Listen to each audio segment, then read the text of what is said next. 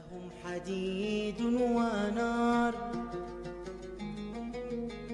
لهم حديد ونار وهم من القش أضعف Welcome back to the Arab Tyrant Manual podcast. I'm Ahmed Gatnash and I'm joined today by Iyad Al Baghdadi. Uh, it's been a long time, Iyad.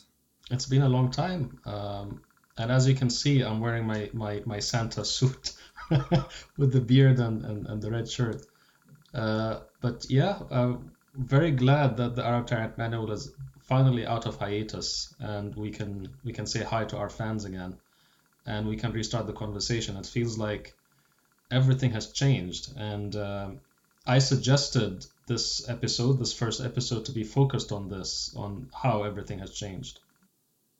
Yeah, so I think we're gonna go over um, what's changed, like personally, uh, in this episode. We're gonna go over what changed within our team and at Kawakibi Foundation over the last two years, um, and then we're gonna look at the world, because obviously the world has changed a lot in two years, but there's also a lot of subtleties in the changes that affect, you know, civil society and the human rights space and the global fight against authoritarianism. So, um, why don't we uh, start from the top? uh, what's changing with the podcast. We're going to be regular again. We're going to be broadcasting once every two weeks, um, available on your favorite podcast app. We're going to be on video. Um, so if you're not watching this, it's on YouTube as well. Um, and we've I, I believe this is the first time that we're actually doing uh, this format with video. But it seems, I mean, uh, if, if this works and if the format works, I think we will have all of our episodes going forward on video as well. Yeah. And we also have a second podcast starting, which is going to be um, different from this one. It's uh, called Intergalactic Torbush. Um, so you can tell from the name, Torbush is a fez, by the way. You can tell from the name it's quite out there. But it's basically more of a personal podcast by myself and Iyad, and we're just going to talk about our interests and be less political um, and, you know, things that we're looking at in the world generally. Um, so, you know, one week we'll be talking about our workout routines, the next we'll be talking about cryptocurrency, and then the third we'll be talking about evolutionary psychology or whatever. Yeah, so I mean, uh, this was a chance. Uh, the last two years, I guess, uh, were turbulent for everybody, I think, but were especially turbulent for us. Uh, we have been on hiatus since practically since 2019.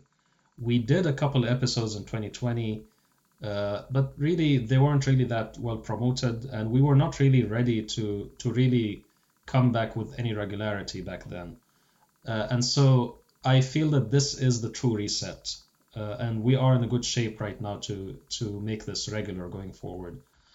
Um, So, Iyad, why don't you explain why we went off the radar in the first place? well, uh, this was in 2019, and I believe uh, I believe we we kind of were semi-regular until uh, around May or April of 2019, when uh, you know those dramatic events happened with with my life, when I was contacted uh, by Norwegian intelligence and told that I'm a target. I'm a uh, you know I'm a target of a Saudi threat. And uh, of course, after that, there was a lot of uh, personal turmoil because you know when when they tell you that hey, Mohammed bin Salman wants to kill you, uh, it's not like they knock on the door and they leave. There's a lot. There's a lot that happens after that. Uh, so it impacted. Um, it of course it impacted our work, uh, but it also complicated everything. It complicated meeting in person, uh, traveling, uh, digital security, uh, my own living situation, my family's living situation. Um, you know, I, I, my my parents at the time were refugees in Malaysia, and we had to uh, act very quickly to secure them and make sure that they they're in a safe country. Thankfully, they're in Canada now. Uh, but there was, you know, there's, there's, there was really a lot going on in my personal life, um, which as a result, I don't want to call it really personal because a lot of it is because of work. I mean, when someone wants to kill you for your work, it is really a personal, but it's also about your work. But um, that was when we realized that, yeah, first of all, it was impossible for us at that point to to to do anything with any regularity because there was a lot of instability and a lot of uncertainty and a lot of things that we have to do in order to resecure ourselves. But I think, I believe it was around July or August when we started talking about you know what this means for our work. Um, for the longest time since 2017, I believe we were um, we were mostly reliant upon our own audience for funding. Uh, we had a crowdfunder in 2017, and we had like the Patreon since uh, you know since I think uh, it was 2017 or 2018, can't remember. Um, but you know we were basically audience funded. Uh, plus we had some grants uh, from you know some foundations within Norway. But you know it wasn't exactly that. Um, you know we weren't exactly institutionalized. Uh, you know it was just enough for us to get by. Um, and that was our own way of you know maintaining our independence, I guess. But then after the events of 2019, we realized that you know it's kind of our go big or go home moment. Uh, the work got, got complicated. We are basically on the world stage, and we needed to build an institution and build power and build an, a formidable organization with proper funding, proper processes, uh, or we really couldn't sustain our activity anymore. So like we decided, you know, if it's either go big or go home, to go big, and uh, that's what we spent the last two years doing. You know, building a foundation, building an institution. So there was a while where it was becoming pretty stark. We were like being so you're being basically hunted by one of the richest men in the world, the Crown Prince of Saudi Arabia. Um, we're consulting like different international organizations, governments, uh, uh, social media companies, and uh, another of the richest men in the world on uh, various issues like uh, disinformation being produced by autocracies. And meanwhile, we're just like a team of volunteers. Um, well, the, the second, you know, the, the second, uh, uh, the, so the first richest man in the world here is Mohammed bin Salman, and the second is Jeff Bezos. Uh, and that's a crazy story. I don't think we actually did an episode just explaining the that whole story, but uh, you know, uh, and also the fact that he's consulting us while we're a, a team of volunteers funded by a twelve hundred dollar a month Patreon. Yeah, that was crazy. uh, but you know, it's it's. I, I guess I mean it, it was a scary period of time, but I kind of look back at it with a with a certain fondness because it was also exciting, to be honest. It was exciting to be at the middle of all of these, you know, very big events or at the center of these big events. Uh, and uh, you know, just like I tell, I told Norwegian security when they when they picked me up, um, you know, they showed up at my door and they had, you know, they said you have to come with us. Um, I said, you know, if, if they don't want to kill me, then I'm not doing my job. Uh, in, in a very in a twisted kind of way, it's kind of a compliment. But yeah, I mean, otherwise, I guess we should also mention that between now and then, we published a book. You know, we have the you know the Middle East Crisis Factory is published and we've really underdone the promotion on that as well so people will be hearing more about that. Kind of like i think i in my mind it's kind of we're kind of overdue to actually start promoting it properly. It was there's always this idea that once we're able to travel we can do kind of a proper book tour. But then in a covid kind of threw everything into disarray. Uh, but yeah we we we middle east crisis factory is, is out. In fact our next episode i believe is going to be a deep dive into the into the book um, and you know, personally speaking, I guess, uh, of course, you have the big update because you got married and moved to Wales. Yeah, and I joined uh, KF full time, so I'm no longer the part-time volunteer. Exactly. Um, but yeah, I mean, uh, personally, I guess I, I, one thing I would flag also because this is a, t- a topic that we will be talking about at the Arab Tyrant Manual a lot. I graduated my PTSD. Uh, I mean, I've been in in in uh, in therapy for PTSD since 2017, and this last May, my therapist kind of said, you know, you don't need to see me anymore. Uh, you're good. Uh, which I, I saw like, you know, uh, uh it's it's it's not very often that someone actually uh, you know loses their diagnosis for PTSD. I, of course, I still have PTSD, but um, talking about trauma and talking about trauma recovery and tra- talking about a new project of ours called Shifa is also going to be part of our of our work here at our, the Arab Tyrant Manual. And of course, I lost a quarter of my weight since 2019, uh, which is, I guess, I, I, guess it's been. I mean, of course, it's a lot of turmoil, but you know, there are some uh, some bright spots. So we went from a small team to an organization basically over the last couple of years. Do you want to talk about that? Well, yeah. I mean, you you mentioned, of course, how uh, you you're now a full timer with our team, where in 2019 you were not. Um, but you know, like over the years, uh, you know, we, we've been we've been working as a team since 2013. Uh, but it was always kind of uh, it wasn't really formal. Keep in mind in 2013, um, you know, I we we hadn't met in person. Uh, we were mostly collaborating on a book project, and in 2014 and 2015, uh, you know, I was between prison and a refugee camp, and uh, you know, scrambling to to piece my life together basically after all of that. Uh, And we, we did a whole episode on this whole story a couple of Yeah. winters ago. Um, and so throughout the years, we had already developed some pretty good ideas about how, if we are to build an organization, what we would be doing and how we would conduct uh, our work. Uh, keeping in mind, of course, I have a background in startup consultancy. So, like for 10 years before 2011, my job was to start up startups. Um, we were always eclectic and we were always different in our approach than a traditional human rights organization uh, to the point that sometimes we used to discuss this when we used to discuss this among ourselves we used to kind of wonder do we really fit the mold of a human rights organization um, we also have a good platform on you know spe- specifically on twitter. We have connections. We have proven work uh, across many fields. Um, we've been i mean when i say eclectic i mean that we've done investigative journalism. We've, we've done disinformation work. We've done you know political analysis. Uh, we've done of course op-eds writing. We wrote a book. Uh, we've written strategies. We've done media uh, but we, we were always doing these things in series. Like we we're doing one after the other because we didn't we lacked the the bandwidth to do everything at the same time. Um, and so when we decided you know this is the time for us to to build an organization we had to take the time to write everything into a strategy and that's a strategy of course we're pretty br- proud of. Uh, we brought all of this all of this expertise all of these ideas and even more. Like i think it's like 200 300% more now.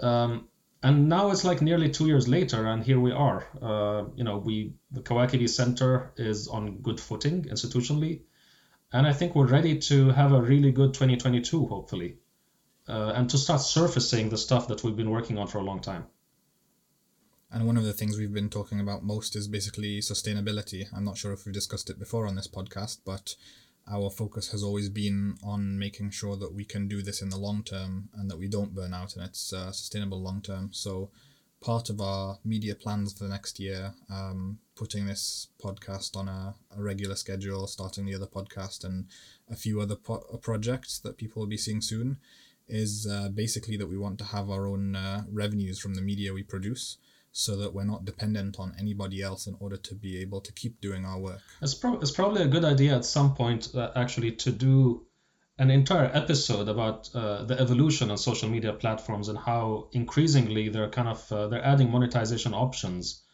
uh, and what the, what this means long term because you know it might be that uh, you know we had kind of a collective moment where we are uh, collectively very critical towards the advertising based model of the internet in general. Uh, but that's in, that's that would be an interesting conversation. But uh, as a segue here because i think we are to Well, I think I think just to add the, the really interesting part is the fact that this may really lead to a, an explosion of new human rights activism and a spring for human rights activists because it allows them to be sustainable for the first time. Like we've seen so many amazing people come and go over the last decade just because they couldn't keep doing what they were doing. It was detrimental to their personal lives and to their finances. Um, and this has the possibility of changing that. Um, and we're really trying to create a model. uh, i mean I, I hope so and um, i mean as a segue maybe i should ask you this question what what do you think is is the most exciting thing uh, as you look forward to to 2022 like uh, among everything that we're working on So I think you're gonna expect me to say I'll work on Bitcoin, um, which does massively excite me, but so does our mental health stuff. And I think really at the core of it is um, the opportunity to actually build things rather than talking about them. Um, so too many people try to advocate for others to do the things they want to see in the world, uh, whereas we're actually going to be building systems ourselves, um, and that's incredibly exciting. I mean, uh, I mean, yeah, you're right. Uh, I I totally predicted that that would be what you'd pick, but uh, I mean, I, I could I could go I could go in any I could answer in many different ways, but I think uh, the one thing that excites me the most is bringing in cool new people into the team, and uh, you know the big names that we will be declaring, uh, making public soon. Um, I think that's what excites me the most. Like really working with your comrades, uh, it just really feels great. So, onto the world. What changed in the world over the last two years, apart from um, this uh, pandemic some people may have heard of? well, I mean, the, the question is where, where do we start? Because, I mean, if we want to, uh, to start from 2019. Uh, so, last time we did an episode, Donald J. Trump was still, still president, president, of the yeah. USA. And I think the Trump years have changed the world order in ways that uh, um, I think many people anticipated, but. Um, I think it's also that many people at the time kind of wanted to see Trump as an aberration uh, in the world. Of course, I mean the idea is the idea was this is an exceptional period, and then after Trump is voted out or whatever, maybe we're going to return to some kind of normalcy. But I think the Trump years have had uh, such a great, um, you know, such a deep impact. I think not as a change in anything. I think it, it, it was more of an accelerator, uh, and it allowed some pretty bad people to be to uh, to make some progress in their own plans, which are pretty terrible towards really bad objectives. Uh, but in a certain sense, I don't know. This is like we we kind of think differently about strategy in this team, and I don't think that's very bad. It's not too bad. It's not all bad when when uh, terrible people dictators, uh, occupiers, etc., show their true face and show their true intentions. In fact, when you give them space, sometimes they they show you who you, who they are. They they give you information about what they're planning, and sometimes they become reckless. And when they become reckless, they make mistakes. And uh, you know uh, that. Uh, in a certain sense, of course, they hurt a lot of people. Uh, I mean, we would know more than more than many. Um, but it also creates this new reality where you have to you have to deal with uh, you know you, you, have you have to really upgrade your strategic thinking. So i think one of the most um, explicit forms of this was that basically during the trump years um, israel kind of came out as a proud member of the axis of autocracy in the middle east. Um, rather than uh, this masquerade of being the region's only democracy they basically firmly planted their flag as uh, being in support of the regional order of authoritarianism. Um, and that was something that Trump's presidency allowed them to do. Um, they invested really heavily in him. They invested heavily in Mohammed bin Salman, uh, in the UAE. Uh, we had this normalization of several of the regional governments with Israel, and it became really clear in a way that nobody can deny now that there's basically an agreement um, that in exchange for their recognition, Israel basically uh, ensures that democratization efforts are thwarted. Like NSO Group was uh, one of the most uh, prominent examples of this, where this um, spyware that uh, former military uh, coders, I guess, um, from elite uh, cyber intelligence units of the Israeli IDF, um, moved into the private sector and built, and then sold to um, authoritarian governments across the world, and it just became a global menace um, because it went from you know advanced cyber capabilities went from being something very tightly controlled to something every uh, Tin Pot dictator and his uh, gang could uh, purchase very easily and uh, menace journalists and hunt them down with it and activists and so etc. I mean, uh, it was really the writing was on the wall as as far back as 2017 uh, because it was in 2017 that the Saudis uh, got NSO software. But uh, if you remember, Ahmed, in 2016 when we were discussing the rise of Mohammed bin Salman, and he was, you know, he was kind of having these kind of meetings with various people. Uh, trying to convince them that he's the one to rule. He's the he's the reformer. He's the you know he's the uh, the, the, the, that liberal reformer figure everybody was waiting for. Uh, of course, before, of course, uh, the reality the reality of who he is is now, of course, uh, com- completely manifest. We could clearly see uh, an unusual Israeli interest in him. the way that I see it now, and I, I know that it, it might be jarring for a lot of our, our viewers and a, a lot of our our, our listeners who are not from the Middle East and North Africa to to get a completely different viewpoint uh, about something that maybe they you know they kind of tuned in and out. Um, maybe they have been fully engaged. I don't know. But for us, uh, this is abundantly clear now that Israel is at the heart, not no longer at the margins. I don't think it was ever at the margins, but uh, at least explicitly speaking, manifestly speaking, it is at the heart of the regional order of dictatorships now and that the Abraham Accords, the so-called Abraham Accords, uh, I really hate using the word Abraham Accords here. I feel it's, uh, I mean, as a as a as a devout Muslim, I feel I feel that's insulting. Um, but I think they are being sold as peace.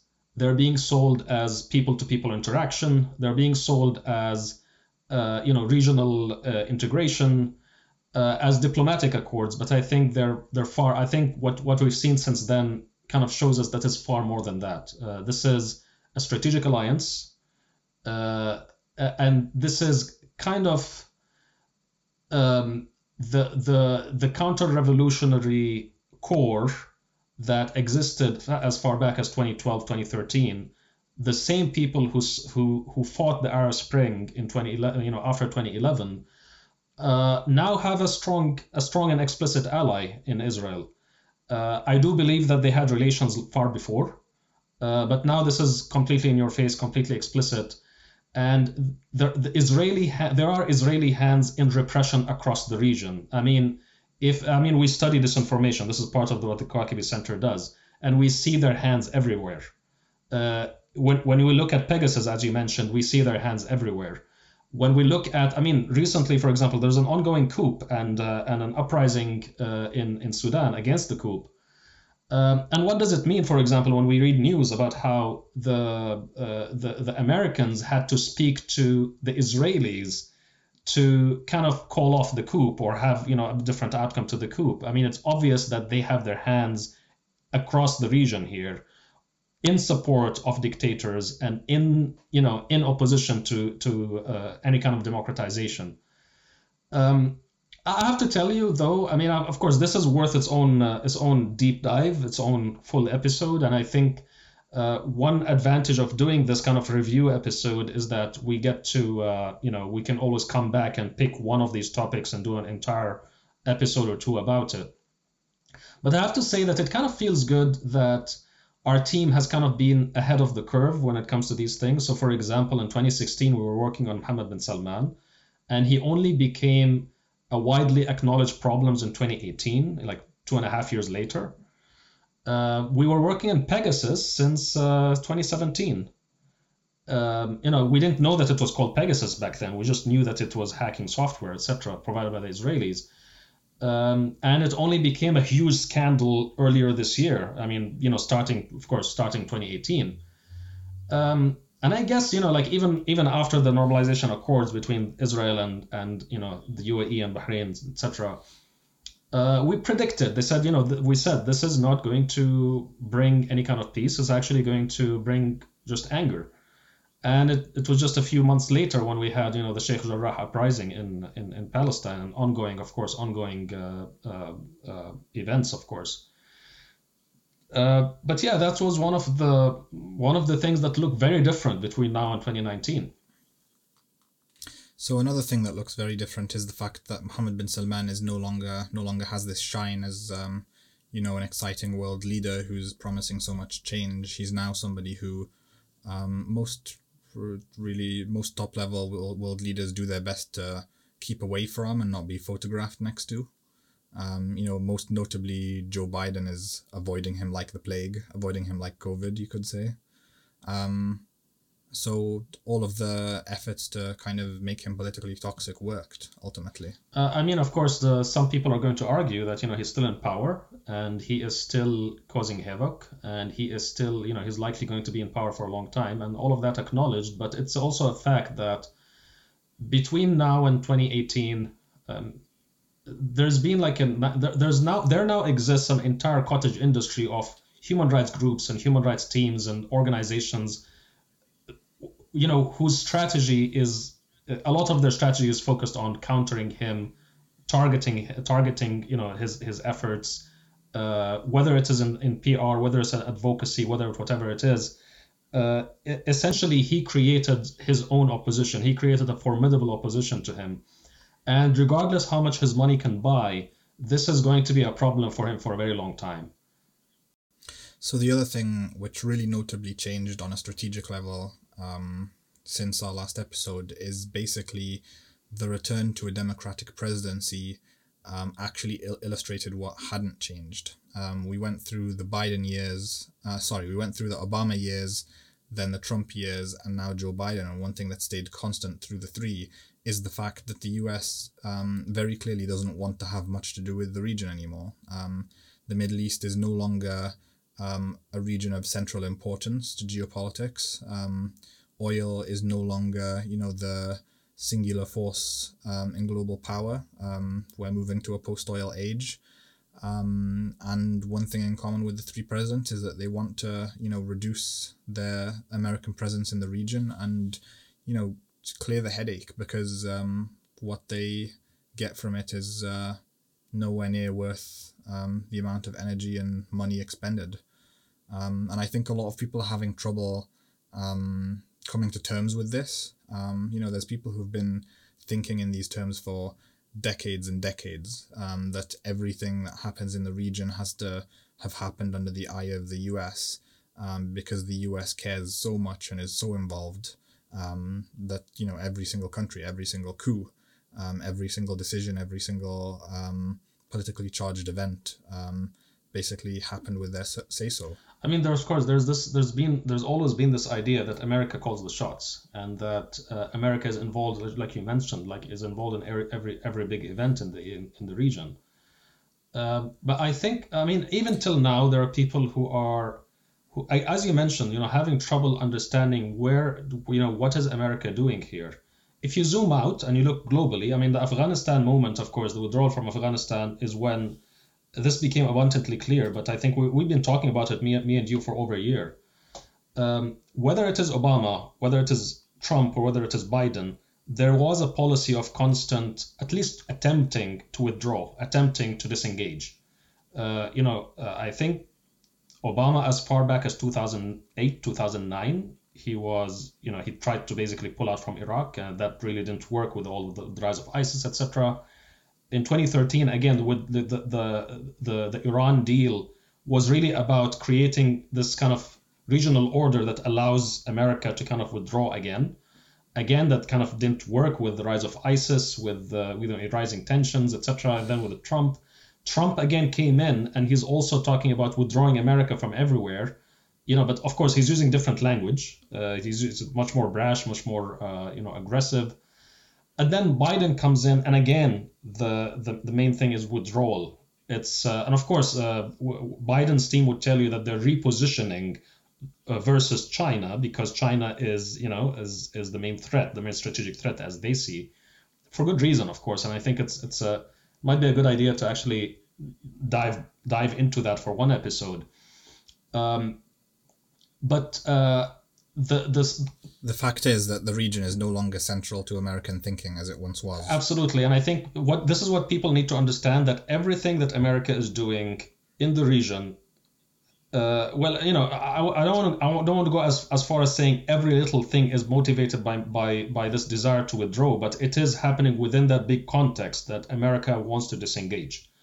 Um, and uh, of course, it's even even while doing that, it's trying to balance with you know kind of, trying to kind of balance old relationships, old alliances, plus you know concerns for human rights. So you can see it. You can see this uh, as you mentioned with you know Joe Biden's treatment of Mohammed bin Salman, because on one hand, on the one hand, they are diplomatically engaging with him, just not with the president.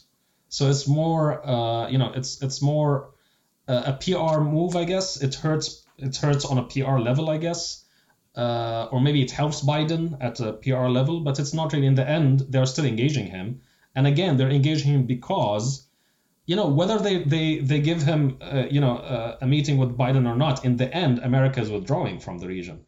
And in the end, he has to face this, this region uh, versus larger adversaries that he has not, I mean, he's spent, like, of course, not only him, but the Saudi regime has spent decades uh, fighting.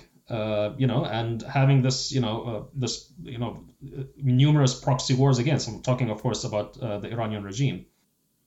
So Mohammed bin Salman is allegedly very upset about the refusal of uh, Joe Biden to meet with him face to face and shake his hand. Um, he feels like apparently he's lost a lot from not having that legitimization, and uh, there have been uh, comments that that's uh, what's behind some part of the energy price inflation hitting the US right now. It's basically retaliation for that. Yeah, and I mean, a lot of those smaller countries are also trying to see how much, uh, I mean, they're, they're trying to find their own wiggle room. Just, just today, for example, there's been news about how the UAE is kind of trying to pull, uh, like, uh, you know, threatening to pull out of a deal to buy F-35s from the United States. Uh, also, kind of saying, you know what, if if we don't collaborate with you, we can collaborate with the Chinese. It's kind of like they're trying to. Again, you have to keep in mind that although these are wealthy countries, strategically speaking, they're small countries as well. I mean, Saudi Arabia is much bigger, of course, a different case. But you know, the the case of the United Arab Emirates, it's small and it's fragile. Um, and you know, we we are uh, we we have already planned uh, a series of episodes about the UAE in specific, so that we can dive in deeper into this context. Uh, but I feel like when we're when we're zooming out and we're looking at the, at the Afghanistan moment, um, and you know what we called, you know, internally in our notes we called it the Great American Withdrawal. Um, we feel that the the, the, the so-called adversaries of the West, even Russia and China, are also reaching a certain tipping point strategically, geostrategically. You know, we can see, for example, that uh, uh, it seems that China, uh, the Chinese regime has is has become more centralized.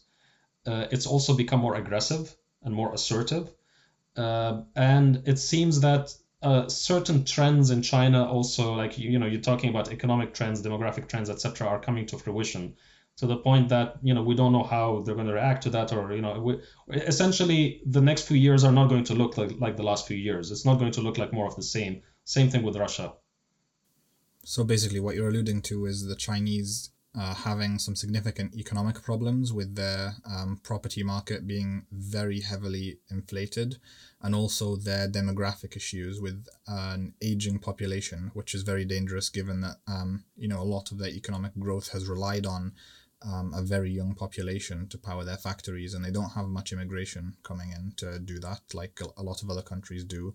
So, um, you know, and you also said uh, the changing nature of rule. Basically, Xi Jinping transformed China from, you know, the classical model, which was ruled by the Communist Party as a committee with, you know, a figurehead chosen every few years, to a more traditional one man dictatorship for life. Yeah, I mean, and this hyper centralization, uh, it seems to be driven by a certain anxiety, by a certain uh, sense that uh, we need this kind of central. Of course, it is driven by Xi Jinping's own uh, authoritarianism, of course, but I think beyond that, there is a certain strategic anxiety that uh, we're going to be traversing, uh, you know, some geopolitically difficult few years, and for that reason, we need more control over the state. Uh, but you know, before we, you know, um, we, I'd like to start to, to to get to talking about how our outlook has changed as you know as a team, uh, as you know human rights activists or freedom activists from from the Middle East and North Africa. Uh, but before that, I think you know wrapping up this kind of uh, looking at what changed regionally, I think we need to mention a wider regional outlook because there, there were like between 2019 and now there have been uprisings in Sudan, in Algeria, in Lebanon, in Iraq, in Iran. Uh, you know, uh, interrupted by COVID, of course, but in Sudan has basically continued. In Palestine. Palestine, of course, the mo- most recently uh, earlier this year. Uh, but then we've also had some reversals. We've had a, a presidential coup in Tunis, in Tunisia, uh, which is an, again an on, ongoing situation because just yesterday I think the, the president uh, um, declared that there's going to be uh, a referendum and new elections in 2022. We still don't know the details of that. Uh, but here, the idea here is that this kind of mirrors what we mentioned in the book, uh, and you know we will be diving into the book in, in future episodes. But what we said is that you know the, the next 10 or 20 years are going to exist in kind of the same ecosystem because the world is changing slowly. These, you know, long-term trends are kind of like like you know like a glacier. Uh, you it's it's uh, it's the, the trend itself exists and is going to exist for a long time, but it's slow. And because it's slow, sometimes you miss it. Sometimes you, you you're like, you know, uh, you, you don't really you don't really think that it matters over the, the next three or four years, but in the end, to what we call unsustainable today becomes a crisis tomorrow. Uh, and I think we're going to be looking at a lot of that in the ne- next 20 years. I just have to say that, you know, the resilience. To give an example, to give an example of that, nobody decides like the demographics of the country are going to cause a crisis in the next month. Um, there's no individual month where somebody says that the demographics have become a crisis. But if you um, suddenly skip 10 years ahead, you could be in a crisis. It just happened very slowly and you didn't realize exactly. it. I mean, I mean, uh, j- just a hat tip to to the, the the the revolutionaries in Sudan. The resilience of the Sudanese uprising is absolutely stunning um, and uh, you know uh, we, we don't know what's going to happen. Uh, we, we we are going to we you know we have Sudanese members of the team, uh, prominent Sudanese members, we, which who we are going to declare uh, hopefully next year over the course of 2022. But I think beyond that, even if we look at Sudan as a phenomenon, if we zoom out, uh, there is a sense in the region that uh, you know, even though we can have uprisings here and there, we still don't have the momentum. And we, we have to do a lot more to actually get the momentum. We're trying to keep episodes of the podcast to a consistent length from now on, so we continue this conversation in the next episode. Tune in then when we'll discuss our outlook for human rights activism and details of our work and strategy going forward. Alternatively, you can join us on Patreon, where our supporters can access recordings early their support enables us to keep doing what we do after all. The link to that is in the episode caption. Thank you for tuning in.